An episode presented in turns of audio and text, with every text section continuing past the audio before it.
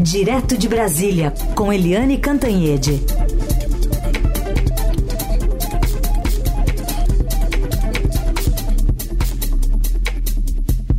Oi, Eliane, bom dia. Oi, bom dia, Carol, bom dia, ouvintes. Eliane, a gente está de olho na Polícia Federal, também Ministério Público do Rio, que prenderam hoje o ex-bombeiro Maxwell Simões Correia, o Suel, na Operação Elpis, primeira fase da investigação que apura os homicídios da vereadora Marielle Franco e do motorista Anderson Gomes, além da tentativa de homicídio da assessora Fernanda Chaves.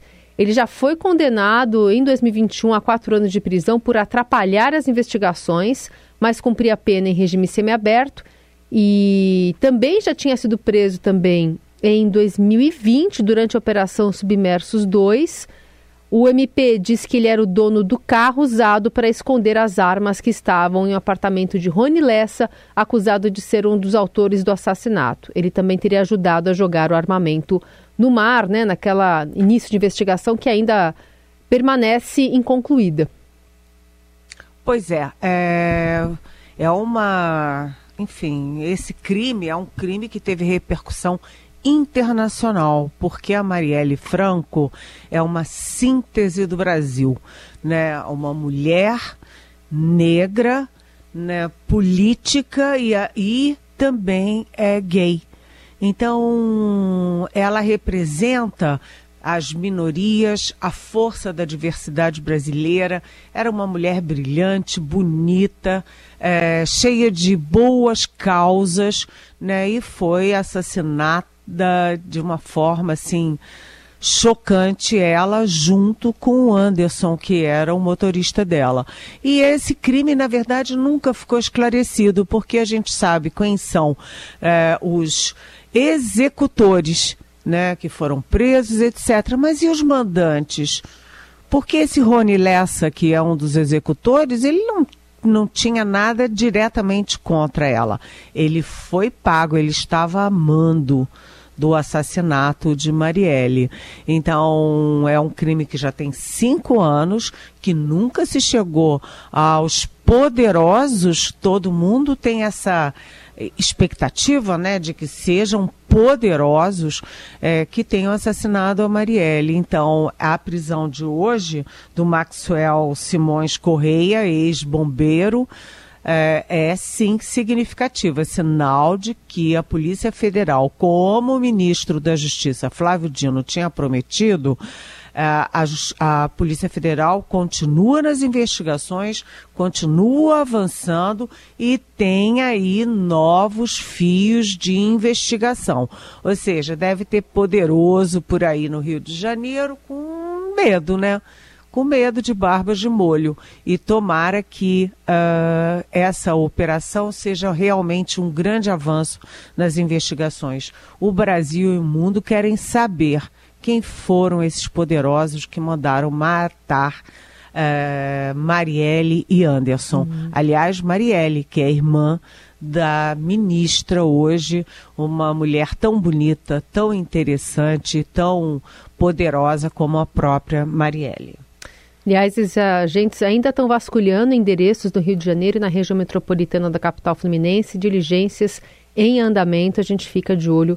Qualquer atualização traz para você aqui também.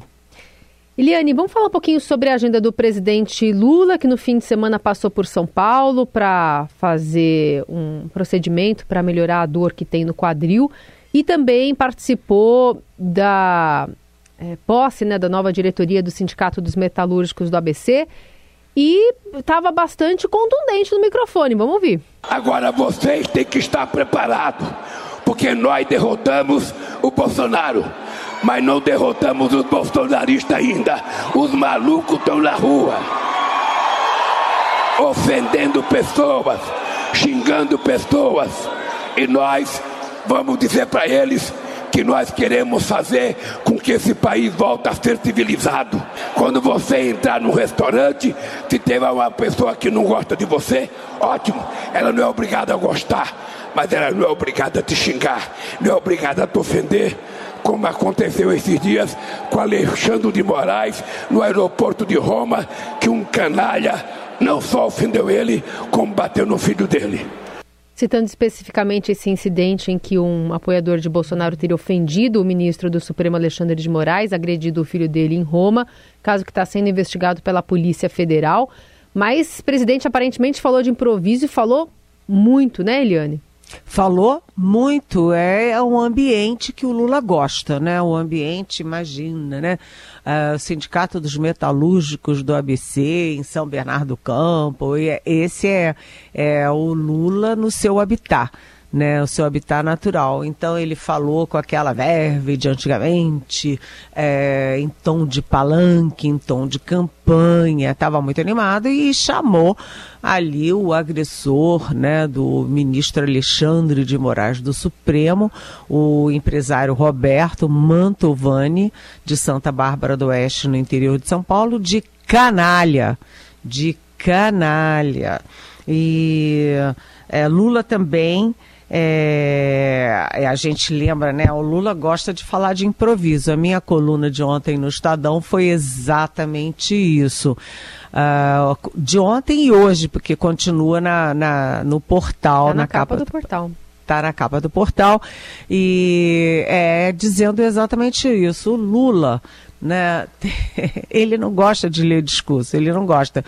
Tem equipe para fazer discurso, ele lê, passa o olho assim, joga de lado e pronto. No, nos dois primeiros mandatos, ele tinha um super jornalista uh, que foi uh, líder estudantil na Bahia, depois foi preso pela ditadura militar, que era o Carlos Tibúrcio um homem culto, discreto, que, enfim, que fazia os discursos do Lula. O Lula nunca deu bola. O Tibúrcio vivia triste, sofrido com isso. Agora o Lula tem quem coordena os discursos, a equipe dos discursos, é o José Rezende Júnior, que é também jornalista, também escritor uh, de Minas Gerais, é meu colega, foi meu colega no Jornal do Brasil, um cara também discreto, também culto, com um belo texto. E agora o governo está ampliando a equipe dos discursos, inclusive com uma assessora da Janja. A Janja vai ter alguém dentro da equipe dos discursos, mas eu não tenho muita esperança. Se o Lula até hoje nunca leu discurso, né, nunca gostou de ler discurso, por que, que ele vai começar a gostar a partir de agora. Aliás, na posse do mandato, em janeiro, o Lula pegou os óculos, né? A Janja foi passar as páginas do discurso, ele botou os óculos e ironizou. É, é só para parecer intelectual. Mas ele não gosta. Eu não sei por que, que a equipe do Planalto para discurso está sendo ampliada se o que falta ampliar é a vontade do Lula de ler. E ele também, como você disse, Carol, ele foi a São Paulo porque ele está com muita dor no quadril. Ele foi fazer uma infiltração no quadril e uh, a expectativa é de que o Lula tenha que se operar ainda nesse semestre, ainda nesse ano, é, porque essa dor do quadril deixa qualquer um mal-humorado e ele admite que está mal-humorado por causa dessa dor.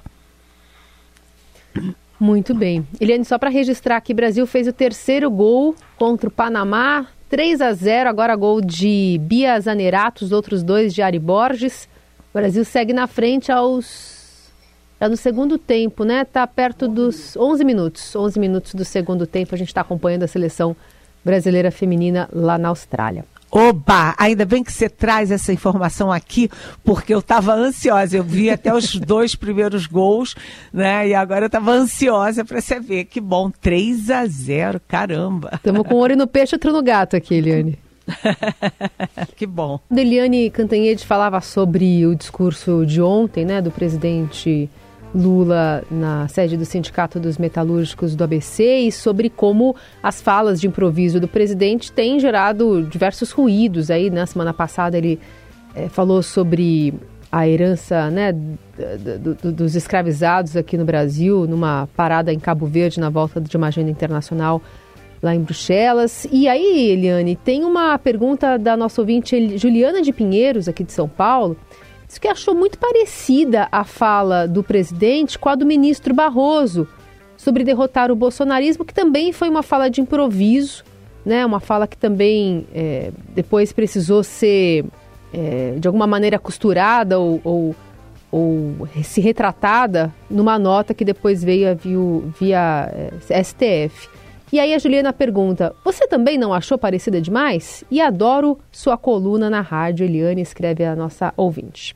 Oi, Juliana, que simpático, muito obrigada, bom dia e sempre bem-vinda aqui na nossa Rádio Eldorado. Juliana, são duas coisas diferentes, né? O tom é parecido, né? Uh, derrotamos o Bolsonaro, derrotamos uh, o bolsonarismo, mas o bolsonarismo continua aí.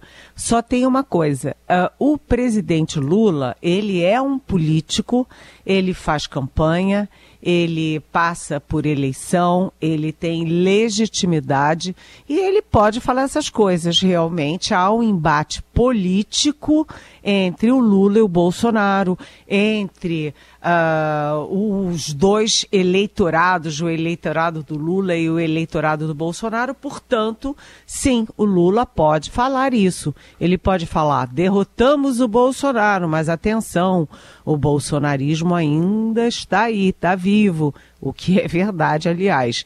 Mas o ministro Luiz Roberto Barroso, ele é ministro do Supremo Tribunal Federal. Aliás, ele vai ser presidente do Supremo Tribunal Federal a partir de setembro.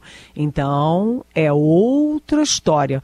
O Luiz Roberto Barroso não é político e não está previsto que ministros do Supremo ou de qualquer tribunal uh, se deem ao luxo de assumir posições políticas e tom de palanque em algum discurso por aí. Então são duas coisas diferentes, Juliana. Se o tom é igual, derrotamos o bolsonarismo ou o Bolsonaro, na verdade as circunstâncias e os personagens são muito diferentes. O Lula pode falar. O Lula é um político, o Lula foi eleito, ele pode falar. E o Luiz Roberto Barroso não deve falar, até porque foi um tiro no pé. O, com a fala do Barroso, a, derrotamos o bolsonarismo, ele está dando carne aos leões, ou seja, ele está alimentando a narrativa dos bolsonaristas de que a justiça brasileira teve um lado na eleição.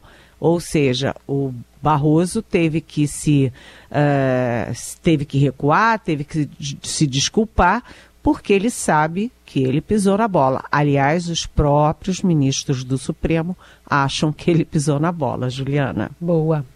Você pode mandar também a sua pergunta para a Eliane pelo nosso WhatsApp 994811777 ou a hashtag Pergunte para Eliane nas nossas redes sociais aqui da Eldorado e a gente repassa sempre para ela. Eliane, pensando na semana, como é que estão as tratativas entre ministros do governo com o presidente, pensando justamente nessa divisão de cargos para abarcar novos partidos, para o governo ter um pouco mais de viabilidade né, com as pautas no Congresso? Pois é, a, essa reforma, né, ou mini reforma ministerial, ela está indo devagar, devagar, por quê? O Congresso está de recesso, porque o Judiciário está de recesso, porque o Lula estava viajando, estava na Europa, enfim.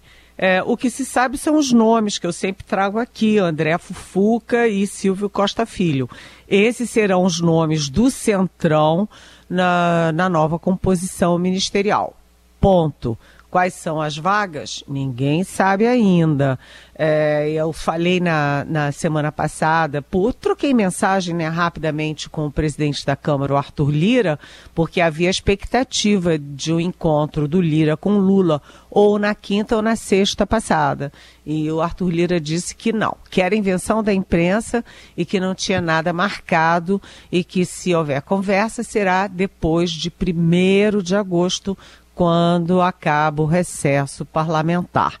Não sei se eles antecipam ou não a conversa, mas até agora a previsão é de 1 de agosto. O fato é que é, o Lula quer preservar a área social e os, o, os republicanos, né, o pessoal do republicanos e o pessoal do PP, o pessoal do Centrão, portanto, está querendo é mesmo ministérios fortes, com grande é, ramificação pelo país e com muito recurso. Eles tentaram o Ministério da Saúde, não deu certo, estão tentando ainda, mas está perdendo força o Ministério do Desenvolvimento Social. Ou seja, eles estão se mexendo. Agora, tem uma curiosidade aí, sabe, Carol? Hum. É, porque a gente olhando a agenda do presidente Lula, hoje tem lá a ministra do Planejamento, Simone Tebet, hum. que eu me lembre, todas as audiências, todos os despachos da Simone Tebet com o presidente Lula foram em é, grupo, né? Foram uh, com outros ministros. É a Simone Tebet, com o Fernando Haddad, com a Esther Dueck, que é o pessoal da área econômica, com o Lula. Dessa vez é a Simone Tebet sozinha. E tem uma informação uh, no Globo de que a Simone Tebet não ficou nada feliz com a história de empurrarem no IBGE que é ligado à área dela, um petista, reconhecidamente petista, que é o Márcio Portman. Então, o PT está botando gente é, na área da Simone Tebet sem ela ter conhecimento. Então, quando eu vi na agenda, eu não sei o que, que o Lula e a Simone Tebet vão tratar. Certamente vão tratar também de orçamento, de teto de gastos, vão tratar também da âncora fiscal, da reforma tributária, tudo isso. Hum. Mas fiquei com a pulga atrás da orelha. Será que a Simone Tebet vai reclamar? É tem muito cargo ali em, em, jogo. Aliás, tem até uma entrevista hoje aqui no Estadão com o Marcelo Freixo, que ainda está à frente da Embratur, né? Dizendo que o presidente é quem define qual espaço cada partido vai ter, mas se ressente, né? Porque ele, enfim, a Embratur também é um, um lugar aí onde pode ser acomodado algum nome de partido que está ficando mais próximo do, do governo. Pois é, você sabe, Carol, que hum. é, esse é um problema que os ministros e os, enfim, presidentes de estatais estão reclamando que como o Lula demora muito é, para decidir, e ele tem razão, porque ele quer mostrar que não decide com a faca no pescoço, uhum. mas que como de, de, demora muito, fica todo mundo muito exposto na mídia. Uhum. Então, ah, o Marcelo Freixo vai cair da Embratur. Ah, a Simone Tebet não manda no Ministério. Ah, a ministra dos Esportes, a Ana Moser, vai cair. Isso fragiliza a posição é, de quem está na mídia como provável demissível, né? Então, uhum. é, o Lula precisa correr com isso. Correr um pouquinho, não precisa correr muito, até porque ele está com dor no quadril, mas correr um pouquinho. Tá bom. Falar também sobre a reação da bancada da bala no Congresso. Semana passada, o governo de, definiu esse pacote contra a violência, restrição do uso de algumas armas, especialmente de grosso calibre. É, essa semana deve ser uma repercussão, né, dessa tentativa de brecar pelo menos alguns pontos, não, Eliane? Sim, é, o presidente Lula é, lançou esse pacote contra a violência, que tem vários pontos.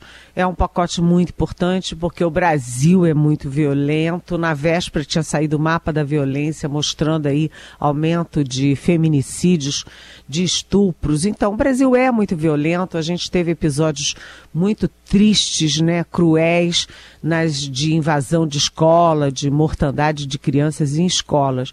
Então, Lula lançou esse pacote e um dos pontos eh, fundamentais do pacote é exatamente o decreto das armas, eh, limitando armas e munições com civis e, enfim, isso, a bancada da bala no Congresso é muito poderosa. Na Câmara, eles têm 264 deputados. Dos 513, 264 são da bancada da bala, que defende a flexibilização de armas com civis. E agora a bancada da bala vai tentar rever alguns pontos do pacote, mas lembrando que o pacote conversou com eles e o, o Ministério da Justiça, o Flávio Dino, que é o ministro da Justiça, é, entrou, conversou com eles porque a bancada da Bala é muito forte e, eles, e o governo fez concessões. Uma delas, é, é, armas que serão retiradas da lista que, é, das armas que podem ser cedidas e vendidas a civis, é, quem já tem, mantém. Quem não tem, não terá. Ou seja, foi uma concessão de manter. Quem já tem, vai manter a sua arma porque o governo sabe que a bancada da bala é forte e que a bancada da bala reage a um pacote limitando as armas. Muito bem, essa é a Eliane Cantanhede segue acompanhando de perto esses assuntos. A gente volta a falar mais aqui na programação do Eldorado amanhã a partir das nove. Eli, obrigada, boa semana, viu? É, e bom jogo. E bom jogo, continua agora. Peraí, foi gol do Brasil agora? É isso? 4 a 0 e. 4 a 0 fez ainda, mas 4 a 0 é, Rede balançando aqui nas nossas TVs. Ari de oh. novo, Ari, terceiro gol dela, Ari Borges. Terceiro gol! Foi. Fantástico, fantástico, parabéns! Bela estreia do Ari. Brasil hoje, hein? Bela estreia, promissor. Vamos acompanhar aí ao longo da semana e dessa Copa a participação feminina também por aqui. Obrigada, Eli, um beijo. Beijo, até amanhã.